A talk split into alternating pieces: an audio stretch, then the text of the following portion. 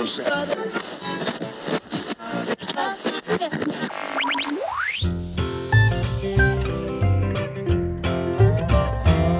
and listen in to a radio station where the mighty host of heaven sing. Turn your radio on. Turn your radio on. Turn your radio on. Turn your radio on. If you want to hear the songs of Zion. Welcome to the Shady Grove Radio Podcast, a production of Shady Grove United Methodist Church in Mechanicsville, Virginia. Turn your radio on. And listen to the music in the air. Turn your radio on. Turn your radio on. Today we'll hear a sermon from Pastor. Wayne entitled Working on It, based on Philippians 2 12 and 13. To the Master's radio. Get in touch with God. Turn your radio on. Good morning. My name is Janet Lewis, and I will be reading from the New Revised Standard Version of the Bible, Philippians 2 12 through 13. Therefore, my beloved, just as you have always obeyed me, not only in my presence, but much more now in my absence, work out your own salvation with fear and trembling, for it is God who is at work in you enabling you both to will and to work for his good pleasure. This is the word of God for the people of God. Thanks be to God. Well, this is a very special day as we celebrate uh, this high moment in the life of our church. Uh, our text today is, to me, a wonderful text that goes to one of the primary things that we do as Christians, as disciples of Jesus Christ, and that is what Paul says to work out our salvation with fear and with trembling. Um, that is the idea of working on our salvation by what we're doing every day as a response to what Jesus has done for us on the cross. Each of us needs to make a choice to accept God's love, mercy, grace, and forgiveness for ourselves. Working on it. One of my favorite movies, and I have downloaded it and I own it, is Band of Brothers.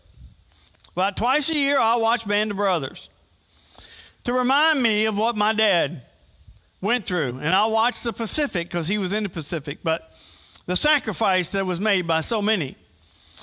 Well, Tim Ambrose uh, wrote a book that became this movie as he followed um, this group of soldiers from Easy Company. There's a scene in there where um, Captain Winters is talking to Malarkey, who was one of the soldiers. Well, he had given Malarkey something to do, and he was rechecking to see if he was doing it. And of course, they're tired, they're frustrated, they've been on the front lines for a long time, they're exhausted, eating K rations and, you know, chocolate bars from Hershey. It's amazing how many chocolate bars they always have in these movies, by the way. Is that, and uh, they actually came from Hershey, and they gave them to soldiers. Uh, but anyway, and so when Winters says, "Ask Malarkey, how what is he doing? Is it, how's it coming?" Malarkey responds by one of my favorite responses that I find equivalent to working out your salvation with fear and trembling. And he yelled back, "Working on it."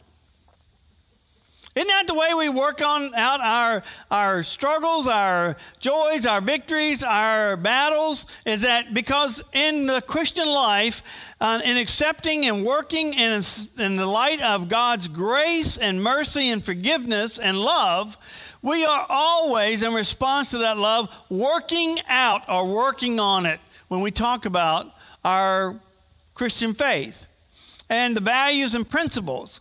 Uh, now, one thing that um, the scriptures give us guidance, such as the fruit of the Spirit or other guidance from teachings in the Bible. Uh, every day, we have to go through the process of applying those guide, the guidance from the Bible in the particular circumstances that we are working on as we apply that guidance, right? And I want you to know it is a work in progress. one of the things that I love is I think that every I see on this um, these cars nowadays, and I wish they had them back when I was a parent. Uh, they have these little things that says uh, "Be patient, uh, student driver." I wish we had those because I tell you, I got so tired of people honking the horn and yelling at us. And uh, I don't think they were talking about Jesus, but they were using that name for some reason. Anyway, and so I think they need one. Be patient Christian under construction. Right? And so that's what happens. That's what working out is all about. It's about with what we face each and every day, with the challenges or whatever it is, we're all trying to figure out how those values, principles, guidances are applicable with what we face each and every day. So, in reality, as we know, that we're always working on it. And I'll tell you what, I'll confess to you that I am nowhere near what John Wesley called as perfection and sanctification. Um, I think I moved the needle, but it's barely moved because I'm a repeat offender.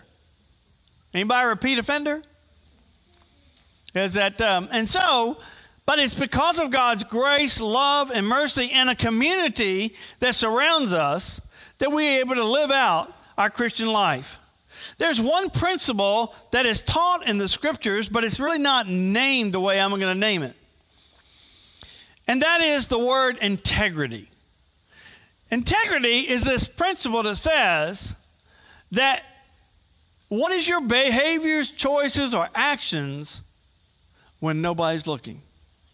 That's how you can live up, see where you are in that process. Because that's really based on trust. When the people you love or care about are God, is that when you are, are working this out, is that it doesn't matter whether you are, um, what circumstance you're in, but what happens is that you are having to say, I know what I believe, I know what I feel, and so I'm going to stick to my conscience and what I believe because that goes with the idea of the trust. You know that trust is easier to give away than it is to regain. Not for God,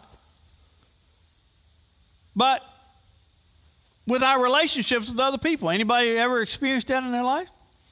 And, and you know that to be the fact that uh, when you breach someone's trust, and so faith is about trust and how we trust in God's grace and mercy and also how we act when no one else is looking. So, let me give you an example of how I see that working. We know in the uh, lessons that are kind of taught in the creation story, uh, one of the lessons we see is in the temptations. Because I mention that because one of the things that's going to happen is we're all going to face temptations in our lives, aren't we? Every time I go in a store and I look at Skittles, I'm having a hard time with my diabetes. Okay, it's a temptation. Is that, well, it wouldn't hurt to have one pack until my blood work, A1C, comes back, right? And I breach trust.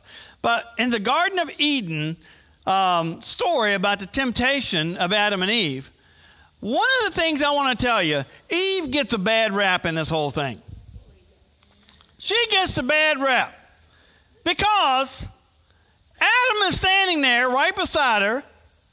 Does he speak up? No. Does he say, "Hey, remember what? I remember it is true. God said us, you know, not to eat of this tree." As opposed to if you stay around temptation long enough, guess what's going to happen? It's going to catch up to you. And so Adam was quiet, not encouraging, not supporting. You know, that was his thing. And so this is a principle for me that go never live by the principle of go along in order to belong. Right? What happens when you do that? Yeah, some people call that peer pressure, but it's all our pressures, right? It's that if you try to, to go along in order to get along, what's going to happen? One, you surrender your mind at the door by going along with the crowd. When your conscience may be saying, I don't think I value that. Okay? But it's hard because you feel that pressure from that go along in order to get along, right? I mean, that was real prevalent for me in, in college. And so, uh, you know, because you want to be have friends and stuff like that, but you know, one of the things that's true in all of life, we're going to face that whole thing uh, about our faith, about our values, about what we hold true in our lives, what we've been taught.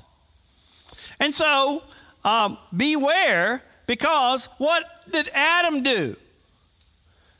Adam got along, I mean, went along in order to what? Get along. That's a bad way to do. And so all that does is makes a bad rap for somebody else. Right? Is that but you know what? We can surrender not only our mind. When I was a philosophy major, this is actually true.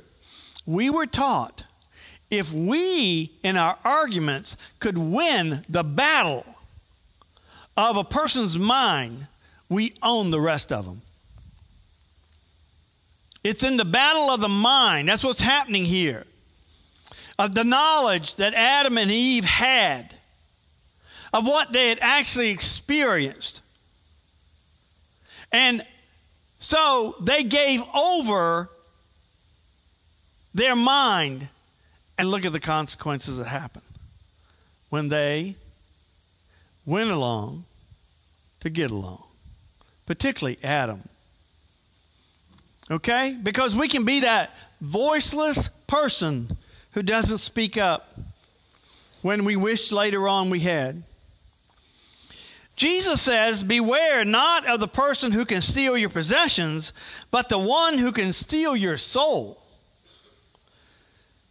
We are always working it out, our salvation. What is working it out? It's our attitudes, behaviors, and choices in response to God's love for us. If you look in that second slide, it makes a comment about God is at work in us. And so, as you have been um, shaped and formed by the values in your family, by church, by other kind of things in life, that actually creates your conscience, what we call your conscience. And so, your conscience oftentimes um, is what you have to surrender if you get along to go along. Go along to get along. Yeah, that's what I said about 10 minutes ago. But, and so that's what's happening there when you make that surrender. And so be wary of your conscience because that conscience can be that thing that tells you I don't think so. Going 150 miles an hour is not a great thing. Driving drunk is not great. Uh, doing drugs or doing other things, you know, that can bring harm to you and others, is that no, that that I won't cross that line. Okay? You'll be challenged every day to cross the line. But don't cross that line. Let your conscience be your guide. But if you do not stay connected to God's Word and reading Scripture and Christian community, your conscience can be dulled. That's why we need community. We're shaped and formed. What we're doing today in our vows is about individuals making a commitment themselves, but also you have mentors. You have people in a congregation. You have youth and single adult people who's working with you and, and, and a whole community of people that's been walking with you all through life. That's all been influencing you, although the responsibility and choices lie in whose hands? Each one of us, right? Right? I don't care who you are. That's what it means to be a follower of Jesus Christ. So, one of the things that I do, I use Waze. Anybody know what Waze is? Well, I don't use it just to avoid police. For any law enforcement people here, that's not the only reason. I have the poorest sense of direction of anybody in this world. My wife has a great sense of direction. I carry a compass in case I get lost. I get lost on Waze when it's telling me directions. Anybody with me? Anybody ever had that happen? Okay? No, I'm not. I'll say to it when I'm driving. I went to my mother's yesterday and it wanted to take me down a road I wasn't used to, and I said, I will not give in. I will go Wayne's way. Because I was raised in this community and I know the back roads. Okay, so I was lost an hour. Whatever. Okay? So, Waze to me has this thing. I always like to look before I go on something, and I like to look ahead which way it's going to take me. Okay? And so when you do that, there it takes it off where you are. So you have to touch the screen in order for it to do what? Recenter. So whenever we get off course in our lives, think about recentering. The text I go to for recentering is found in the very first part of Philippians 2 that is just before the scripture that we read today about working out your salvation. It first starts in a few verses of instructions of Paul, and then it says, Let this attitude be in you that was in Christ Jesus our Lord. Now, this is your challenge. Take and read that part about Jesus' attitude, you will be able to break down different attitudes that are core values for us forgiveness, love, self sacrifice, greater good, and a behavior that shows with the words because it's retelling the real actions that go on. There's so many things, but that's my recentering. You mean uh, oftentimes people have a favorite verse or something like that. Is that a recentering verse? When you get off course, which we all are going to get off course, okay? Even with Waze. hit the recenter. When you find yourself in that, the recenter takes you to three different places. One, it draws you back to the recognition that you're never alone. You may feel it, you may not see it, but God is with you. And say sometimes it's like you feel like there's lost cause. He's gone, he's left me and all that. Don't think that. There's never a case for that.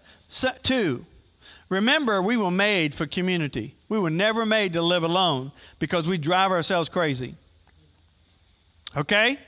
We were made for community. So when we come today, we will ask these community questions. We will ask individual questions for the candidates. And then we'll ask the mentors to stand and answer questions of support and surrounding and care and paying for their college. And then I saw a lot of smiles from parents right then, I'm telling you. um, I can't promise that, you know, but I'm just saying, I don't know how generous people are, but, you know, and then the other is you're surrounded by a community of people because we're made to be in community. Whether you're, wherever you are, it could might not be a church, it could be a parachurch organization, uh, could be like um, Cru InterVarsity. There's hundreds of them in different campuses. Uh, it could be, you know, a church you find a, a, group of people in there, or it could be several friends you get together. They're the people that help you to work it out. Because you know, we're all in the learning phase. See, I don't believe in failure. I only think we fail when we don't learn from our mistakes. That's failure for me. Now, granted, I'm a repeat offender, but I learned from that. And as a community, we learn and we encourage and we support one another like Adam should have done for Eve. Right? That's our recenter. Community. people who care about us, and people who care about us for the long term is part of the commitments we make today as those who come who are candidates for baptism and confirmation today. So, just remember this. We are always doing what? Working on it. We are called to work on it. Amen. Down in your soul. Get in touch with God. And turn your radio on. Turn your radio on. Turn your radio on. And listen to the music in the air. Turn your radio on. Turn your radio on. Let glory share. Turn your lights down. Turn your lights down low And listen to the Master's radio. Get in touch with